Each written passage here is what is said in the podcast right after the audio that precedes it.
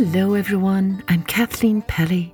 Welcome to the special omnibus edition of Journey with Story, where you can listen to all of this month's episodes one after the other.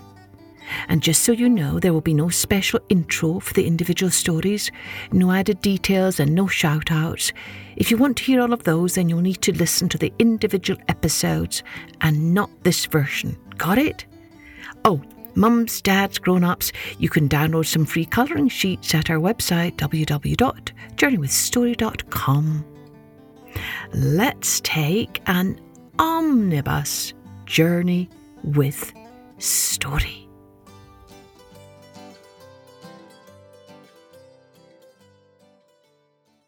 Now, let's take a journey with Philemon and Baucis.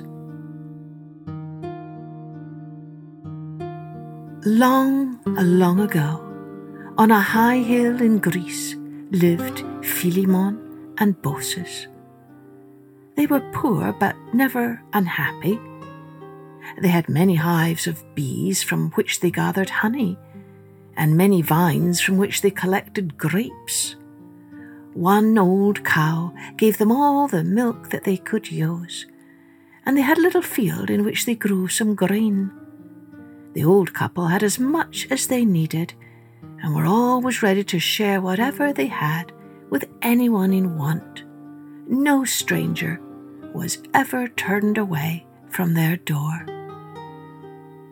At the foot of the hill lay a beautiful village with long winding roads and rich pasture lands all around. But it was full of wicked, selfish people who had no love in their hearts and thought of only themselves. At the time of this story, the people in the village were very busy because Zeus, whom they believed ruled the world, had sent word that he was about to visit them. They were cooking a great feast and making everything beautiful for his coming. One evening, just at dark, two beggars came into the valley.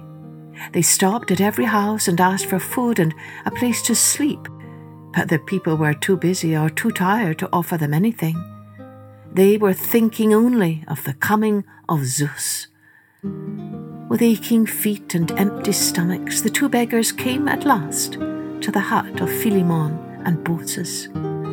These good people had eaten very little that day, as they were saving their best food for Zeus. When they saw the beggars, Philemon said, Surely these men need food more than Zeus. They look almost starved. Oh, indeed they do, said Baucis. And she ran quickly to fix supper for the men. She spread her best white cloth upon the table and fixed bacon, herbs, honey, grapes, bread, and milk she set these upon the table in all the best dishes she had and called the strangers in. Then a most amazing thing happened. The dishes that the strangers touched turned to gold. The pitcher was never empty, although they drank glass after glass of milk. The loaf of bread stayed always the same size, even although the strangers cut slice after slice. These are very strange travellers, whispered the old couple to each other. See what wonderful things they can do. That night, Philemon and Baucis slept upon the floor so that the beggars might have their own bed. In the morning, they went with the travellers to the foot of the hill to see them safely started on their way. Now, good people, said one of the strangers, we thank you, and whatever you wish shall be yours. As he said this, his face became bright and shining, like that of the sun, and at once Philemon and Baucis knew this was Zeus himself who had spoken to them. Together they cried out, Please, Zeus, we ask that neither of us shall outlive the other. We never want to be separated. Your wish is granted, said Zeus. Go to your home now and be happy, for many other delights await you. Philemon and Baucis walked home, and to their amazement, they discovered their hut had been changed into a beautiful castle.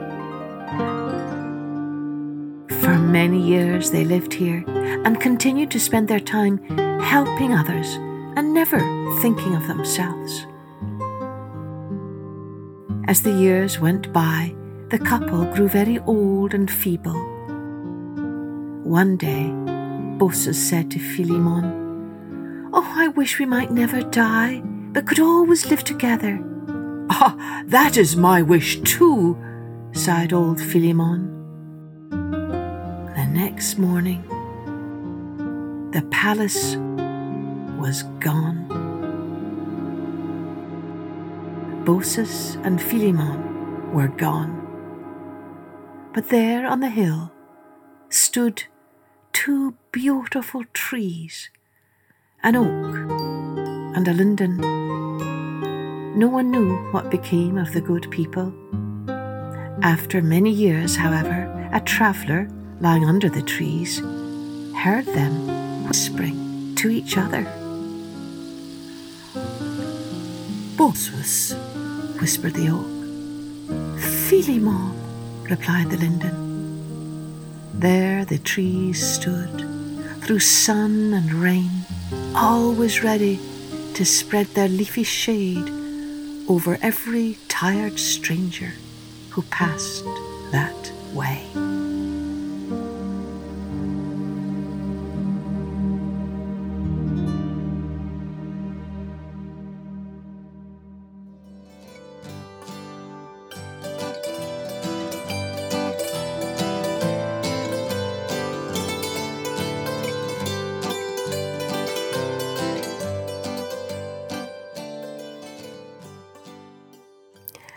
Let's take a journey with the Bookery. Timothy Tuttle was a lover of books. He had oodles of them stuffed into every nook and cranny of his itty bitty house, which was an attic above the bakery. Books, books, books, everywhere a book. Timothy Tuttle had books for sunny days and soggy days, for up days and down days. He had books for everyone and anyone, for fusspots and worrywarts, for bossy boots and know it alls, for dreamers and doers.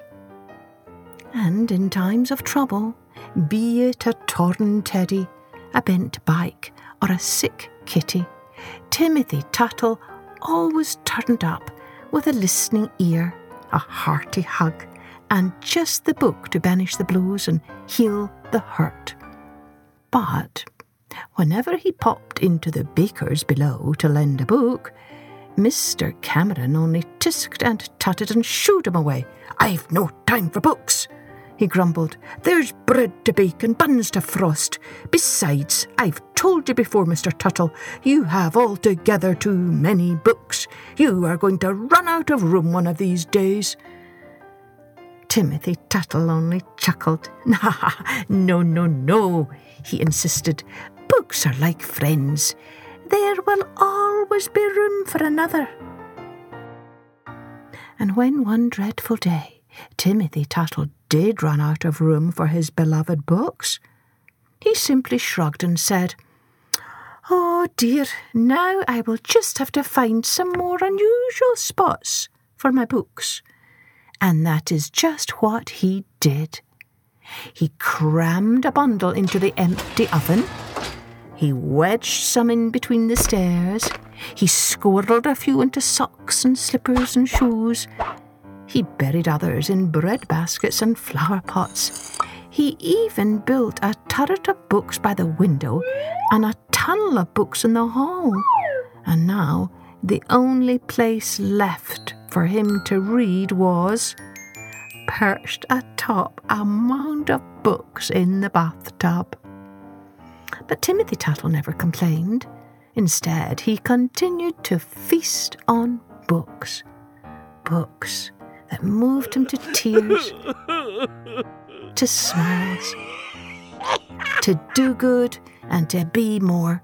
Books, books, books, from cellar to ceiling, through hall and bedroom and beyond.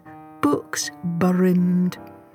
Too many books, scolded Mr. Cameron as he bumped into a merry band of book lovers bounding down the stairs. Nonsense, called Timothy Tuttle from the landing. Books are like friends. They make you love more. You can never have too many.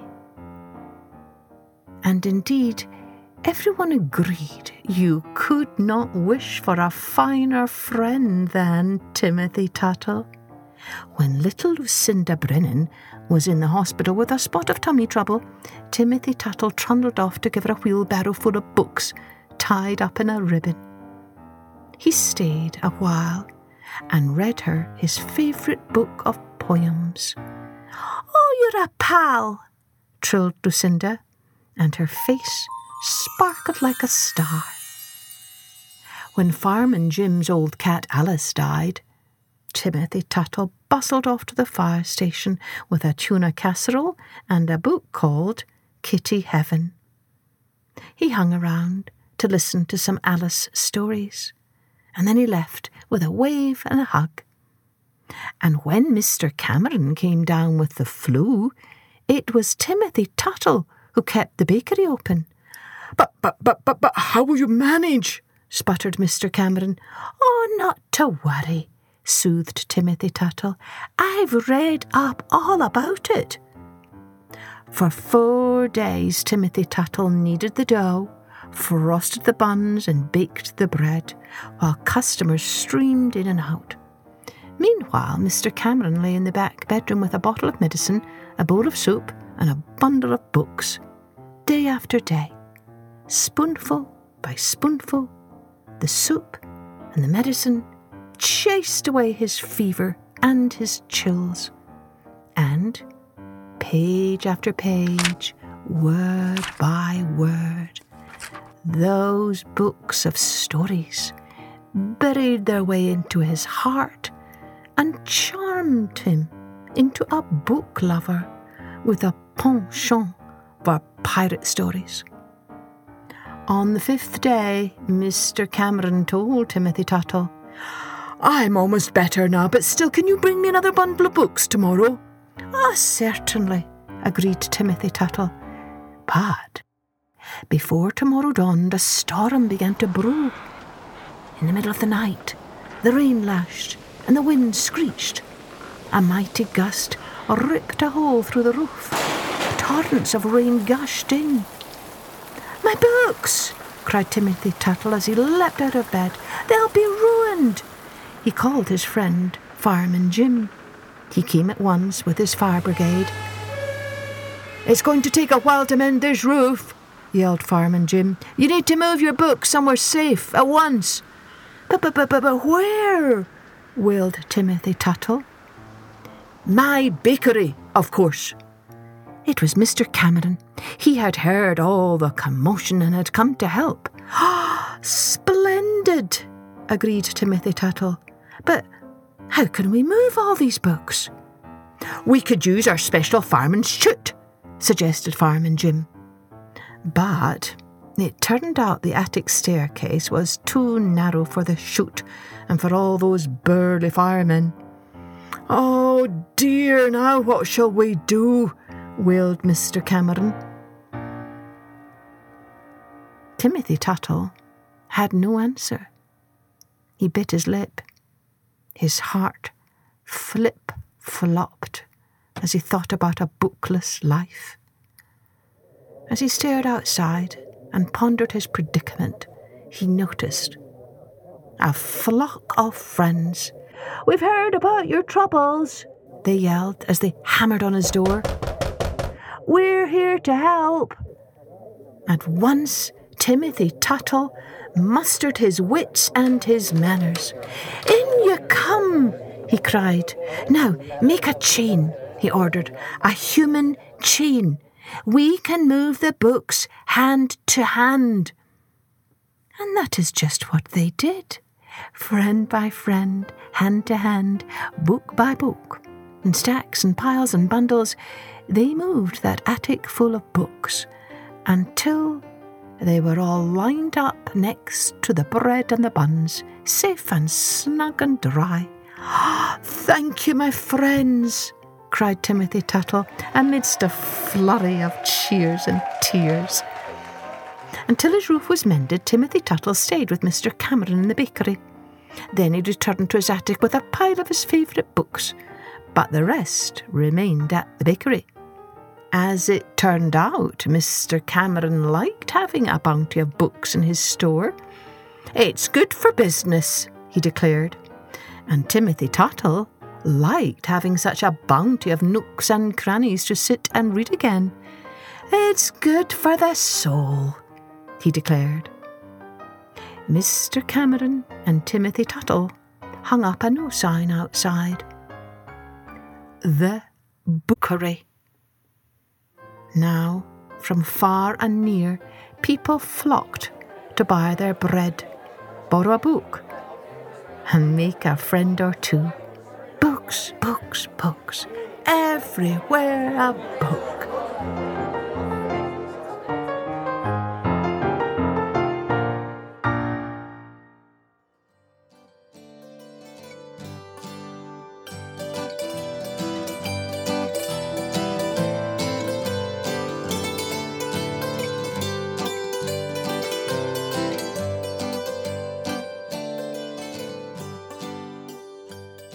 Now, let's take a journey with the lion and the gnat. Far away in Africa, where thick, lush forests and wild beasts abound, the shades of night swooped down, warning all the creatures that it was time to seek a resting place. All day long, the sun had been like a great burning eye, but now, after painting the western sky crimson and scarlet and gold, he had disappeared into his fleecy bed. The various creatures of the forest had sought their holes and resting places. The last sound had rumbled its rumble, the last bee had mumbled his mumble, and the last bear had grumbled his grumble. Even the grasshoppers that had been chirruping, chirruping through all the long hours without a pause, at length had ceased their shrill music, tucked up their long legs, and settled into a deep sleep. There, on a nodding grass blade, a tiny gnat had made a swinging couch, and he too had folded his wings, closed his tiny eyes, and was fast asleep. Darker, darker, darker became the night, until the darkness could almost be felt, and over all was a solemn stillness, as though some powerful finger had been raised and some powerful voice had whispered, Hush.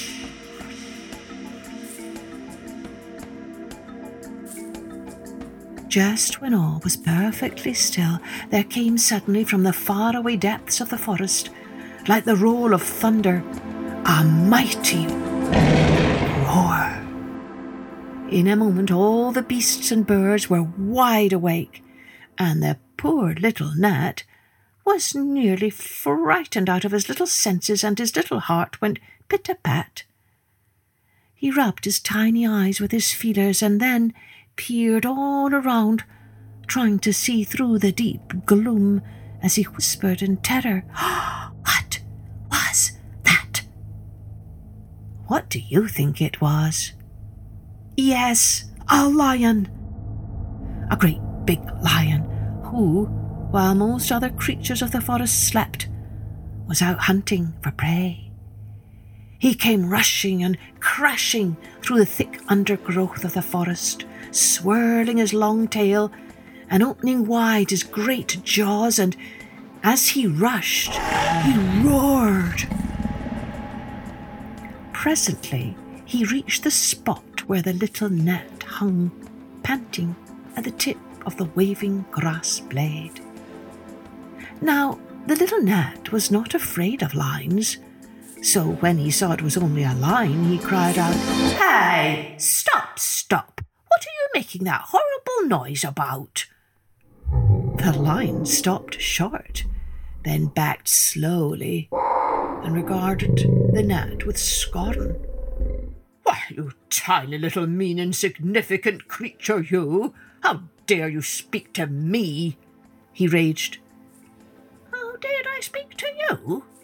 repeated the gnat quietly.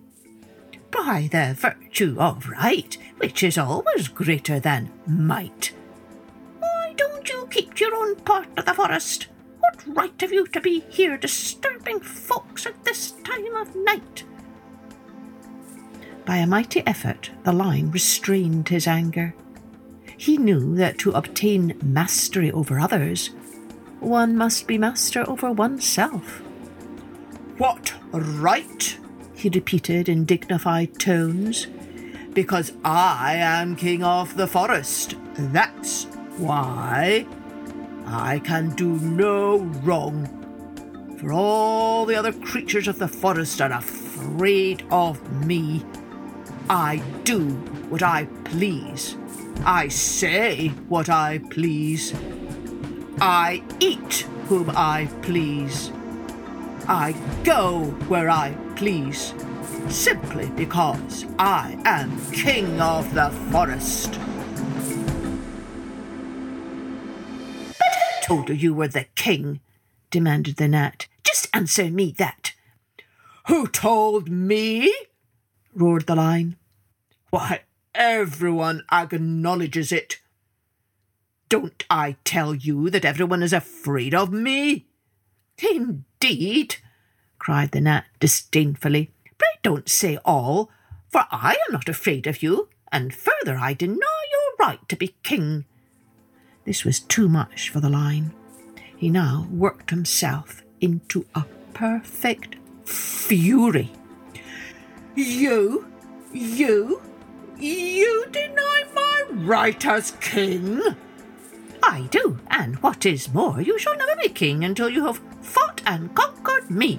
The lion laughed, a great lion laugh. And a lion laugh cannot be laughed at like a cat laugh, as everyone ought to know. Fight? Did you say fight? he asked. Whoever heard of a lion fighting a gnat?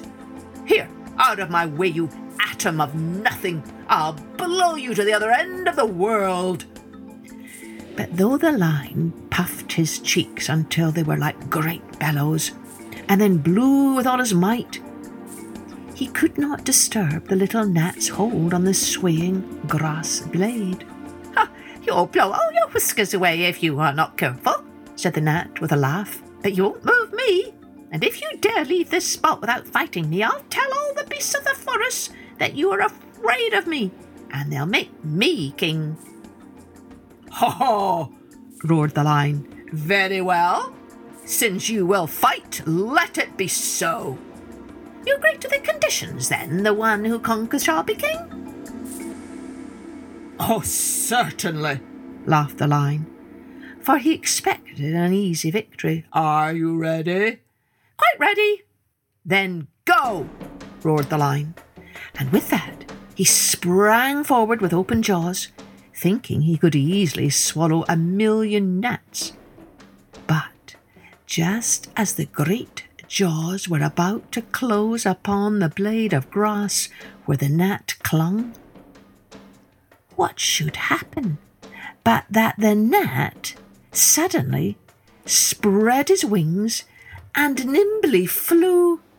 Where do you think? Right into one of the lion's nostrils. And there he began to sting, sting, sting. The lion wondered and thundered and blundered, but the gnat went on stinging. He foamed and he moaned and he groaned. Still, the gnat went on stinging. He rubbed his head on the ground in agony. He swirled his tail in furious passion. He roared. He spluttered. He sniffed. He snuffed. And still the gnat went on stinging. Oh, my poor nose! My nose! My nose! The lion began to moan. Come down, come down, come down! My nose, my nose, my nose! You're king of the forest! You're king, you're king! Only come down, my nose! So at last the gnat flew out from the lion's nostril and went back to his waving grass blade, while the lion slunk away into the depths of the forest with his tail between his legs, beaten, and by a tiny gnat. What a fine fellow I am, to be sure! exclaimed the gnat as he proudly plumed his wings. I've beaten a lion! A lion! Dear me, I ought to have been king long ago. I'm so clever, so big, so strong. Oh, oh, oh, oh. The gnat's frightened cry was caused by finding himself entangled in some silky sort of threads. While gloating over his victory, the wind had risen, and his grass blade had swayed violently to and fro unnoticed by him. A stronger gust than usual had bent the blade downward, close to the ground and then something caught it and held it fast, and with it the victorious gnat. Oh, the desperate struggles he made to get free. Alas, he became more entangled than ever. Can you guess what it was? Yes, a spider's web hung out from the overhanging branch of a tree. Then flipperty flopperty flipperty flopperty flop, flip, flop. Down his stairs came running Father Spider and quickly gobbled up the little gnat for his supper. And that was the end of him. A strong lion, and what overcame him? A gnat a clever gnat. And what overcame him? A spider's web. He who had beaten the strong lion had been overcome by the subtle snare of a spider's threat.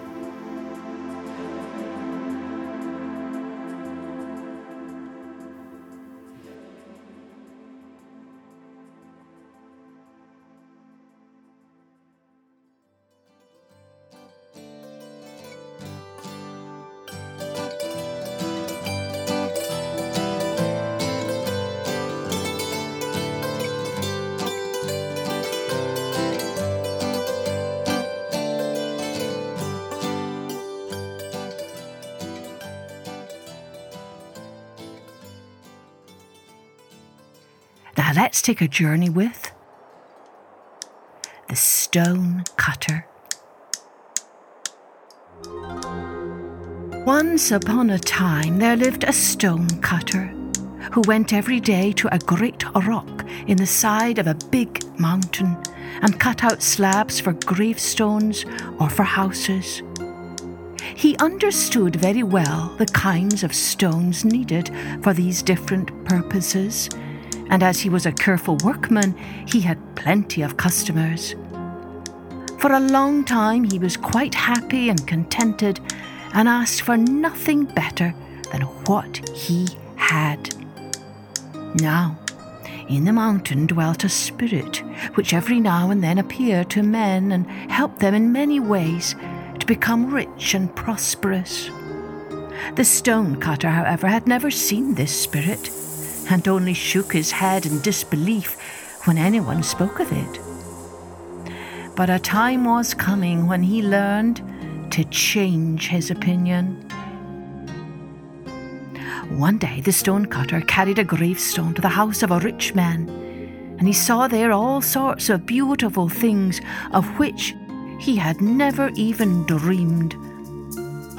Suddenly his daily work seemed to grow harder and heavier, and he said to himself, Oh, if only I were a rich man, and could sleep in a bed with silken curtains and golden tassels, how happy I should be.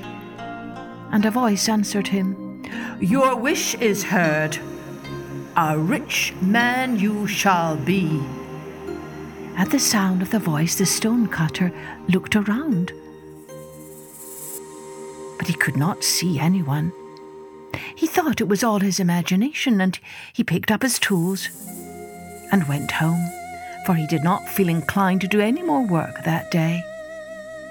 But when he reached the little house where he lived, he stood still with amazement, for instead of his wooden hut, there stood before him a grand palace filled with splendid furniture, and most splendid of all was the bed, in every respect like the one he had envied. He was nearly beside himself with joy, and in his new life, the old one was soon forgotten. It was now the beginning of summer, and each day the sun blazed more fiercely. One morning the heat was so great that the stonecutter could scarcely breathe, and he determined he would stay home till the evening. He was rather bored, for he had never learned how to amuse himself, and was peeping through the closed blinds to see what was going on in the street when a little carriage passed by drawn by servants dressed in blue and silver. In the carriage sat a prince, and over his head a golden umbrella was held to protect him from the sun's rays. Oh, if only I were a prince, said the stonecutter to himself as the carriage vanished around the corner. Oh, if only I were a prince and could go in such a carriage and have a golden umbrella held over me, how happy I should be. And the voice of the mountain spirit answered, Your wish is heard. A prince you shall be. And a prince he was. Before his carriage rode one company of men and another behind it. Servants dressed in scarlet and gold bore him along. The coveted umbrella was held over his head. Everything heart could desire was his. But yet, it was not enough. He looked round still for something to wish for when he saw that, in spite of the water he poured on his grass, the rays of the sun scorched it, and that in spite of the umbrella held over his head each day, his face grew browner and browner, he cried in his anger, the sun is mightier than I. Oh, if I were only the sun! And the mountain spirit answered, Your wish is heard. The sun you shall be.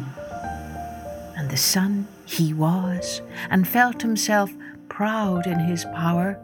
He shot his beams above and below, on earth and in heaven. He burnt up the grass in the fields, and scorched the faces of princes as well as of poorer folk. But in a short time he began to grow tired of his might, for there seemed nothing left for him to do. Discontent once more filled his soul, and when a cloud covered his face and hid the earth from him, he cried in his anger, Does the cloud hold captive my rays? And is it mightier than I? Oh, that I were a cloud, and mightier than any! And the mountain spirit answered, your wish is heard. A cloud you shall be. And a cloud he was, and lay between the sun and the earth. He caught the sun's beams and held them, and to his joy the earth grew green again, and flowers blossomed. But that was not enough for him, and for days and weeks he poured forth rain till the rivers overflowed their banks and the crops of rice stood in water. towns and villages were destroyed by the power of the rain. Only the great rock on the mountain side remained unmoved. The cloud was amazed at the sight and cried in wonder, Is the rock then mightier than I? Oh, if only I were the rock! And the mountain spirit answered, Your wish is heard. The rock you shall be. And the rock he was, and gloried in his power. Proudly he stood, and neither the heat of the sun nor the force of the rain could move him. This is better than all, he said to himself. But one day he heard a strange noise at his feet, and when he looked down to see what it could be, he saw a stone cutter driving tools into his surface. Even while he looked, a trembling feeling ran all through him, and a great block broke off and fell upon the ground. Then he cried in his wrath, Is a mere child of earth mightier than rock? Oh, if I were only a man! And the mountain spirit answered, Your wish is heard. A man once more you shall be. And a man he was, and in the sweat of his brow he toiled again at his trade of stone cutting. His bed was hard and his food scarce, but he had learned to be satisfied with it and did not long to be something or somebody else. And as he never asked for things he had not got, or desired to be greater and mightier than other people, he was happy at last and heard the voice of the mountain spirit no longer.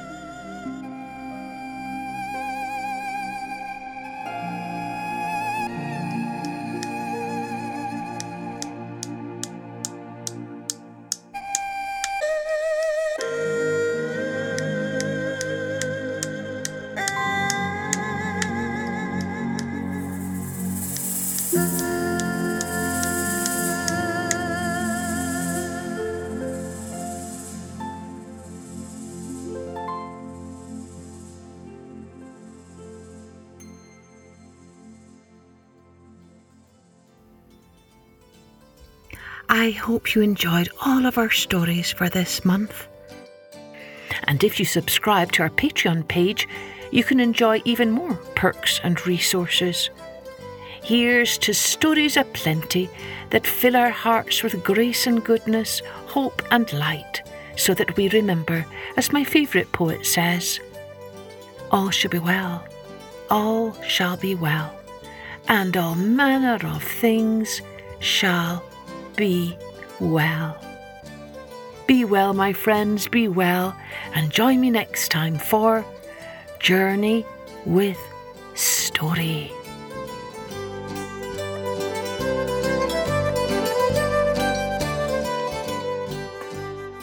Music and post production was by Colette Jonas.